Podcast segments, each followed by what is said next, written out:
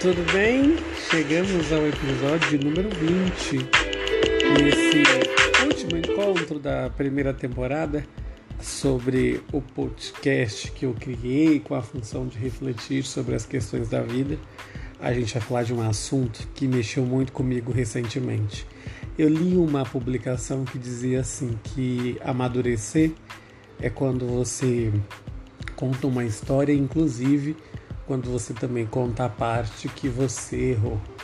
E quantas histórias a gente conta, quando a gente é jovem principalmente, que a gente omite algum dado, né?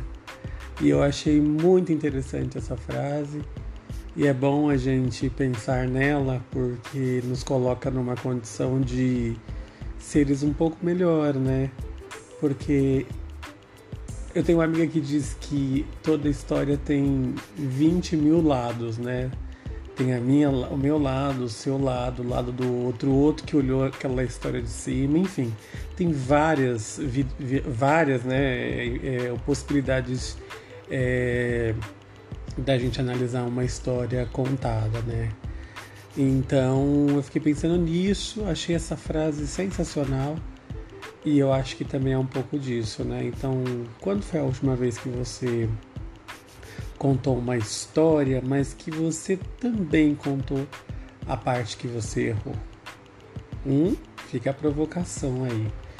E eu acho que nos últimos tempos, é, talvez até um pouco contaminado pela maturidade, a gente, eu tenho é, pensado nisso, né? Que a gente tem que ser mais verdadeiro a contar os, os relatos, né? Porque a gente erra também, né, gente?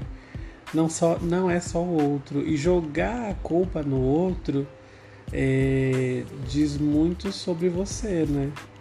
Então, é, acho que a parte boa de amadurecer é justamente isso. Quando você enxerga o seu erro, a sua fragilidade e você tenta trabalhar é, essas questões, né? Para ser um ser humano um pouco melhor.